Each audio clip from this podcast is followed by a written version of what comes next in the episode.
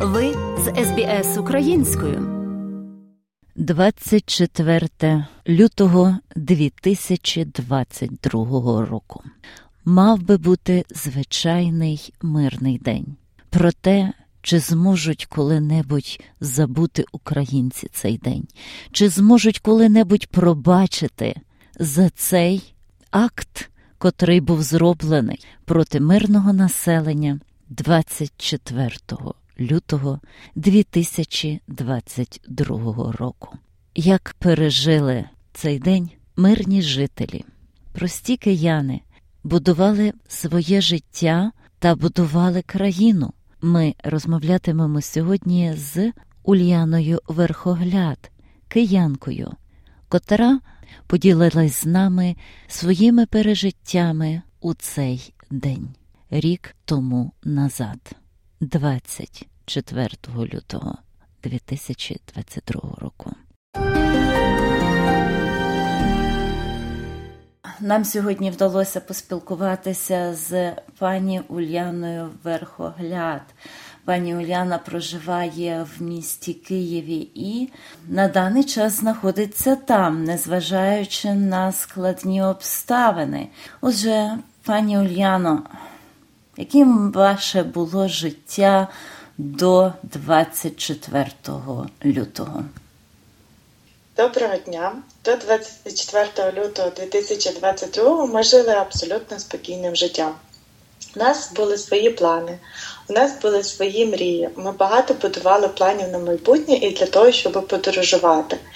Чоловіком ми дуже часто подорожуємо, і подорожі складають невід'ємну частину нашого життя. Насправді ми були в багатьох куточках е, не тільки нашої України, але й світу.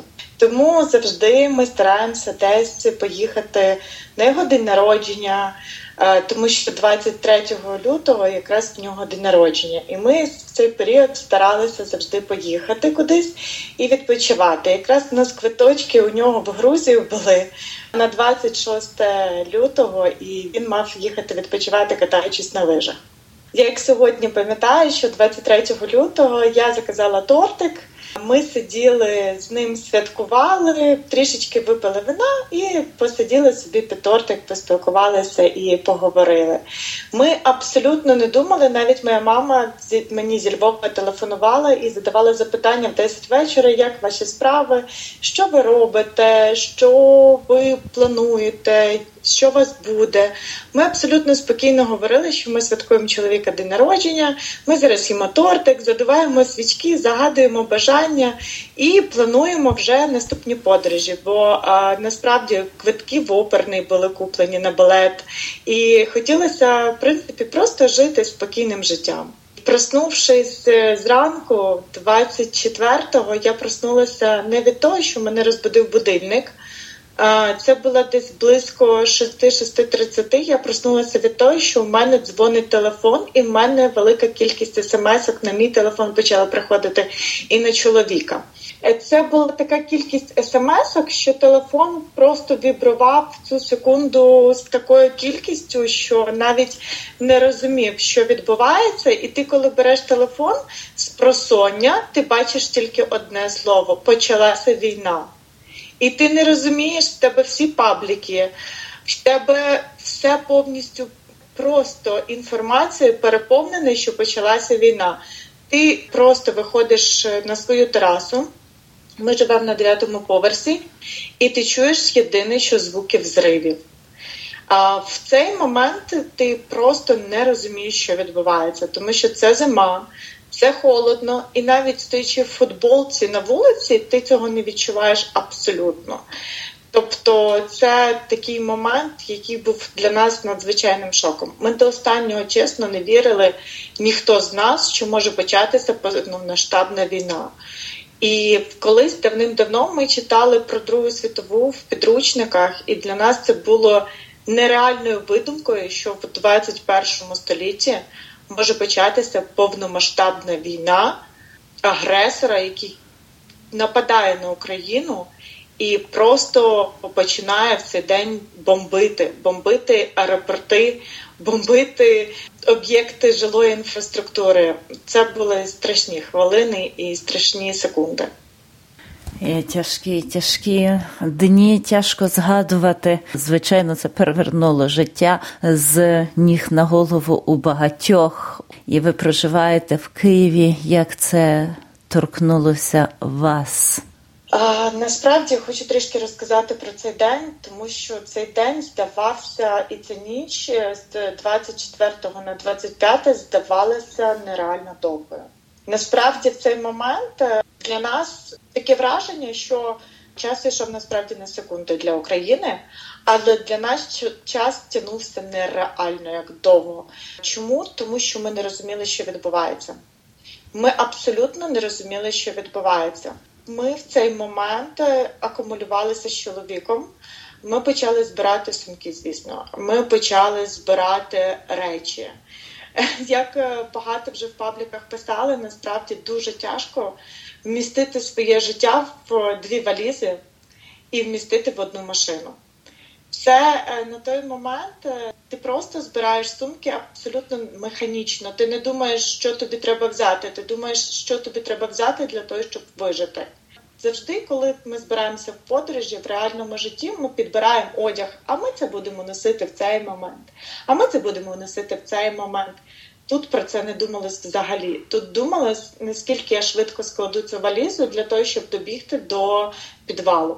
Наскільки я швидко складу цю валізу для того, щоб потім мати теплі речі, якщо вдруг мене думки у нас були абсолютно різні тому що ми не знали, що відбувається. На той момент вже частково були бої під Києвом, були, бо це вже був десь близько обідній час, коли ми відходили частково і почали збирати речі.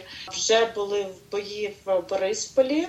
В Гостомелі частково висаджувався десант, тобто Житомирська траса вже практично на була перекрита. Київ повністю стояв абсолютно в пробках. Проспект Перемоги весь повністю і виїхати з Києва в ту сторону, де Західна Україна практично нереально було. Тобто, це вже були панічні такі в людей моменти. Заправки і повністю всі були переповнені, тому що. Багато хто не вірив, і хтось проснувся зранку з пустим баком.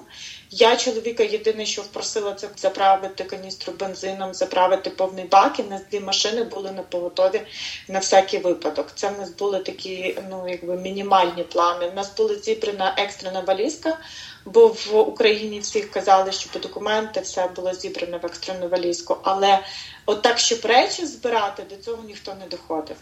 Багато хто в це не вірив. І ми так само в це не вірили частково. І в цей момент, цей ранок, коли ти збираєш речі, це все. Це просто були не не, не хвилини, не години. Це просто був якийсь е, довготривалий період, коли ти не розумієш, що відбувається. Після того, коли ми зібрали речі, Єдиний варіант був, бо вже на кінець то запрацювали такі повітряні тривоги. Ми вже почали трішки розуміти, що таке повітряна тривога, що з нею треба робити. Ми вже почули по телевізору. Це ми спустилися в підвал. Всі ми мали ну так би запас їжі, бо ми не розуміли, скільки ми часу будемо точно знаходитися в підвалі. А ми не розуміли, коли ми зможемо піднятися нагору. Тобто деякі речі там ми знесли зразу в такі як матраци, ковдри, подушки такого плану, щоб ночувати. Це зразу було знесено в підвал. Цей момент хлопці акумулювалися, вони носили воду, їжу, все, що було в холодильниках, бо насправді ніхто таким запасом їжі не запасався. У мене в холодильнику залишився торт, і я пам'ятаю, що ми 24 числа майже весь день їли торт, який залишився з дня народження чоловіка. Бо вийти кудись в магазини неможливо було. Все було в цей день закрито, і особливо чогось купити не було можливості. Тобто, те, що ми ділилися з сусідами, те, що було вдома, якісь сири, ми отак їли і дітей харчували. Ще мами могли, наприклад, побігти на першому поверсі, зварити якусь кашу, макарони дуже швиденько. Бо я, наприклад, навіть щоб сходити, вибачте, за прямолінійність туалет, я не могла піднятися на дев'ятий поверх. Настільки часто були сирени, що вже на дев'ятий поверх я практично не могла піднятися. Також я пам'ятаю, як ми пережили цей день, і треба було наступила ніч. Ніч це, напевно, саме що могло бути в ці секунди. Тому що коли ти лягаєш на матрац, тобою ще десь ну, до ста людей в нас в підвалі було, як мінімум. Дітки, собаки, котики, всі спасали всіх повністю. Тобто, в нас не було такого, що когось ми не впускаємо чи впускаємо. Ми всі були як один, як одна сім'я. Ми всі ділилися всім від початку до кінця. Тобто, в когось була кава, тут же дали всім каву, в когось був чай всім давали чай, вода. Тобто нема твого, нема чужого. Є спільне, всі принесли спільне. Всі лягли і спати ніхто не міг. Дітки заснули, а зі мною була така цегляна кладка, і я пам'ятаю, як вона просто тряслася. В цей момент, от просто в Києві було дуже сильно чути, або від земля віддавала. Це ну, такий губ постійний звук губ, і це ти розумієш, що це постійний такий звук взриву. В цей момент щось взривається, в цей момент десь є ракета.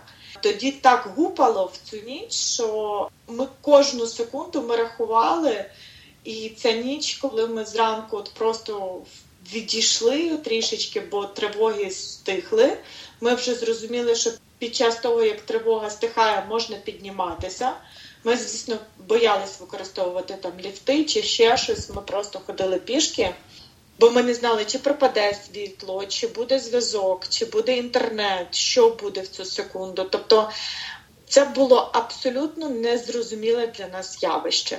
Тоді ми вже почали трішечки підніматися, ми вже почали оговтуватись, ну такий якби загальний шок пройшов. І до нас почали друзі за кордону дуже пам'ятаю телефонувати, тому що в перший день додзвонитися в підвалі майже ні до кого ніхто не міг. Ну тобто такий колапс розуміння соціуму він зник практично. Він ти залишаєшся от своїми думками з тими людьми, якими ти зараз є, один на один. І в цей момент.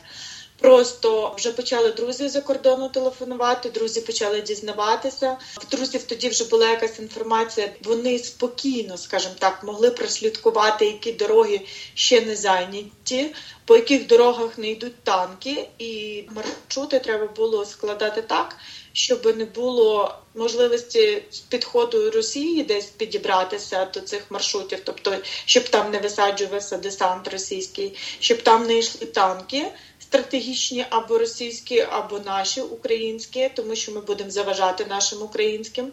І друге, це щоб не було ніяких складів з боєприпасами воєнних частин, бо так само там могли бути задіяні.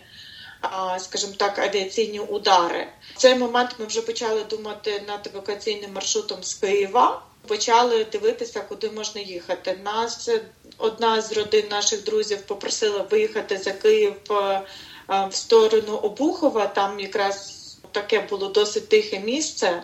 І в цей момент, коли ми до них 25-го десь години другій приїхали, ми на цей момент просто не могли ні помитися, ні ні зуби почистити, ні нічого. Це просто ми приїхали з підвалу. Вони нас накормили перший раз теплою їдою за майже півтори доби. І ми почали думати, чи ми в них залишаємося на декілька днів. Ну думали, що це за декілька днів стихне, чи ми їдемо на захід України. Але десь година третя ми побачили, як починають літати винищувачі. Це приватний будинок, а винищувачі літали настільки низько, що ти просто ну таке враження, що їх з даху будинку дістати рукою і гелікоптери дуже сильно почали літати. І в цей момент ми не розуміли, чиї це гелікоптери. Ми не розуміли, чиї це винищувачі. Ми тільки бачили цю картину, і ми розуміли єдине, що нам треба їхати кортежом машин, що це буде легше. Що, наприклад, якщо одної машини десь колесо е, зламається або щось станеться з машиною. Чи в когось якась буде проблема, кортежем легше їхати, один одному допоможемо. І насправді це було дуже хороше рішення. По-перше, це не страшно, бо якби більше людей. А по-друге, це якби дає тобі такі згуртоване відчуття безпеки частково. І ми дійсно почали збирати речі і виїжджати вже з цього дому, навіть з під Києва. Ми поїхали спочатку до друзів в Тернопільську область, бо це було ближче. Дорога здавалася теж нам вічністю тому що ми перший раз їхали в Тернопільську область Києва 18,5 годин. Тобто це було дуже довго. Ну, звісно, що в Тернопільській області це вже були трішки тихіші моменти і трішки легше було. Ну Київ цей момент ми просто не могли відійти від, е, скажімо так, того, щоб не спасати людей і не мати можливості там, помимо цього, ще багато хто з нас працював.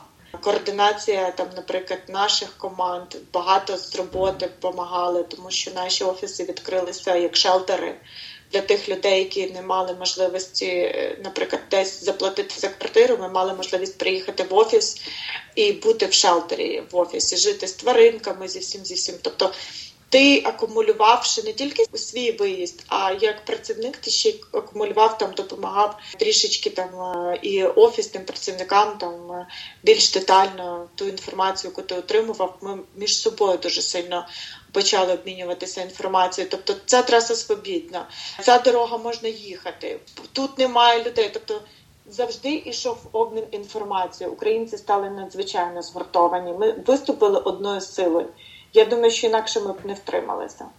Дуже дякую. Е, отже, з різними переїздами на захід України ви все-таки повернулися до Києва.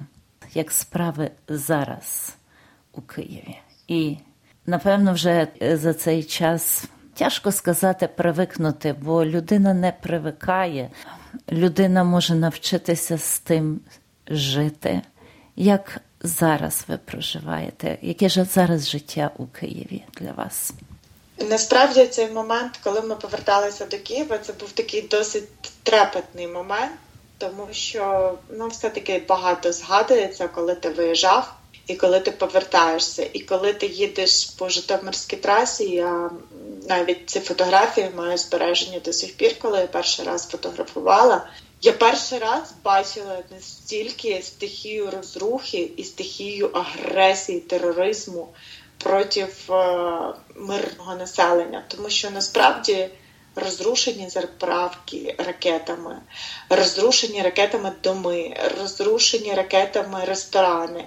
Насправді ми знали ці заправки, ресторани, тому що ми трасі їздимо абсолютно постійно з Львів Київ, це Житомирська траса, вона досить така всім відома. А коли ти повертаєшся, розрушений медичний заклад, де ти бачиш, як танком по ньому стріляли ракетами. Це були сльози повністю половину дороги. Коли я побачила табличку Київ, я просто почала плакати нестримно. Це були такі моменти трепету. Коли я зайшла додому, і ти дивишся твоя частина квітів померла, в тебе там е, повністю, коли ти виїжджав, я повністю попрощалася зі своєю квартирою. Я повністю попрощалася своєю машиною, бо я не знала, чому я її буду бачити ще раз. Ти коли заходиш в цю квартиру, ти не бачиш теплоти. Ти чуєш як холод, тебе пронизує. Тебе пронизує той холод, тому що тебе страх залишився. Тебе страх залишився, що завтра ти проснешся і буде таке саме повідомлення. Почалась війна. Росія напала на Україну. І ти цей страх досить довго в мене ще був. Насправді зараз дійсно ми навчилися з цим жити, тому що ми розуміємо, що таке повітряна тривога. Зараз набагато це все розбиніше. Ми маємо в додатку це все. Ми маємо. Ти не тільки чуєш цей пронизливий сирени звук, це просто настільки звук пронизливий, що напевно крізь все своє життя цей звук сирени буду пам'ятати, і мурашки по тілу будуть іти.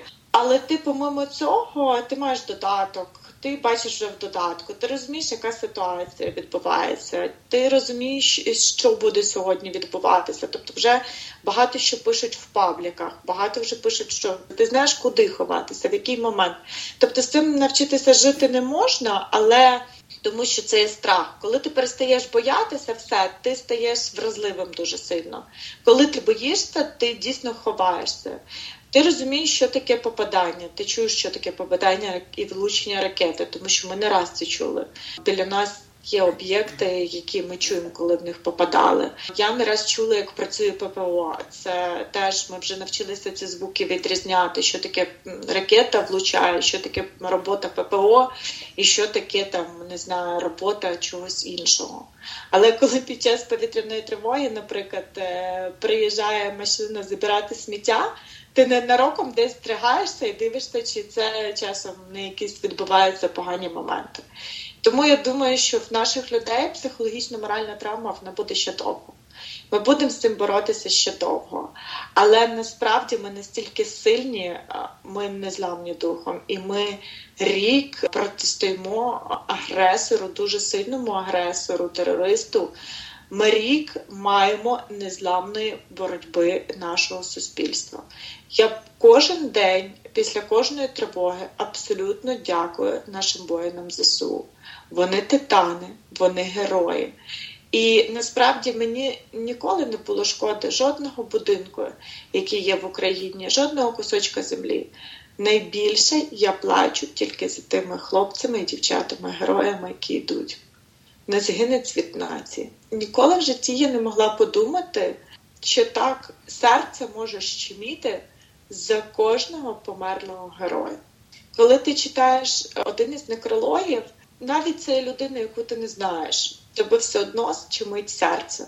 Ти все одно маєш сльози на очах. Тому що нічого не можна, скажімо так, оплакувати так сильно, як людське життя. Все можна повернути, будинки відбудувати. Я вірю, що Україна з цим справиться. Ми це відбудуємо. Можна відбудувати абсолютно спокійно міста. Але, на жаль, тих хлопців, дівчат, які зараз воюють, ніколи не повернемо. А це саме найдорожче. Дякую. Моє останнє запитання. Скажіть, що першим зробите після перемоги? Е, я згадую слова нашого президента, коли він сказав, що він поїде на море. Насправді, напевно, я для мене це непритаманно, що я рік не виїжджала десь в подорожі за кордон чи ще кудись. Насправді ми подорожували дуже часто, і зараз найбільше все, що я хочу, це просто поїхати на море, лягти і побачити небо, яке без тривог, без ракет без жодної проблеми, а просто лягти на морі і дивитися на хвилі, і слухати шум моря. Оце, напевно, найбільше, що хочуть всі. Ну і більшість з нас, українців. Ми просто хочемо відпочити. Ми хочемо повидаляти всі пабліки, перестати читати стрічки новин трепетно і розуміти, що кожен день може щось нове відбутися. Е, насправді ми хочемо перестати втрачати наших героїв. Ми просто хочемо відпочити. І я вірю, що найближчим часом Україна переможе, переможе над цим злом. Я дуже хочу, щоб світ не забував, світ нас підтримував. І ми дуже вдячні світу за те, що він нас підтримує. Ми вдячні кожному, який просто не поп'є зранку кави, а відправить на ЗСУ. Ми вдячні кожному, хто просто візьме і зробить репост посту, і там де є жахливі фотографії, і нагадає ще раз світу. Ми вдячні кожному, який просто подумки скаже Слава Україні, слава ЗСУ. Ми вдячні кожному, хто просто подумки скаже Нехай їх Бог оберігає. Ми просто вдячні кожному. І насправді кожен світі робить величезний вклад для нас. І ми, повірте, ми це знаємо, ми це розуміємо, ми це бачимо. Ми надіємося, що коли цей весь жах закінчиться, весь світ зможе відвідати цю Україну квітучу, прекрасну і з нами посидіти всіми за одним столом. Бо ми гостинна нація. Ми любимо, коли до нас приїжджають гості. Ми любимо, коли в нас е, лунають пісні, але це не на часі ми все переможемо. І як говорять завжди, будучи без світла, будучи без газу, без нічого, ми вистоїмо. Нам не важно, ми ніколи не здамося. Дякую, що знайшли час для розмови. Дякую дуже, пані Ульяно. Слава Україні! Героям слава! Я вам теж дуже вдячна. Бажаю всього найкращого. Інтерв'ю підготувала та провела Оксана Головко Мазур. Подобається? поділитися, прокоментуйте. Слідкуйте за СБС українською на Фейсбук.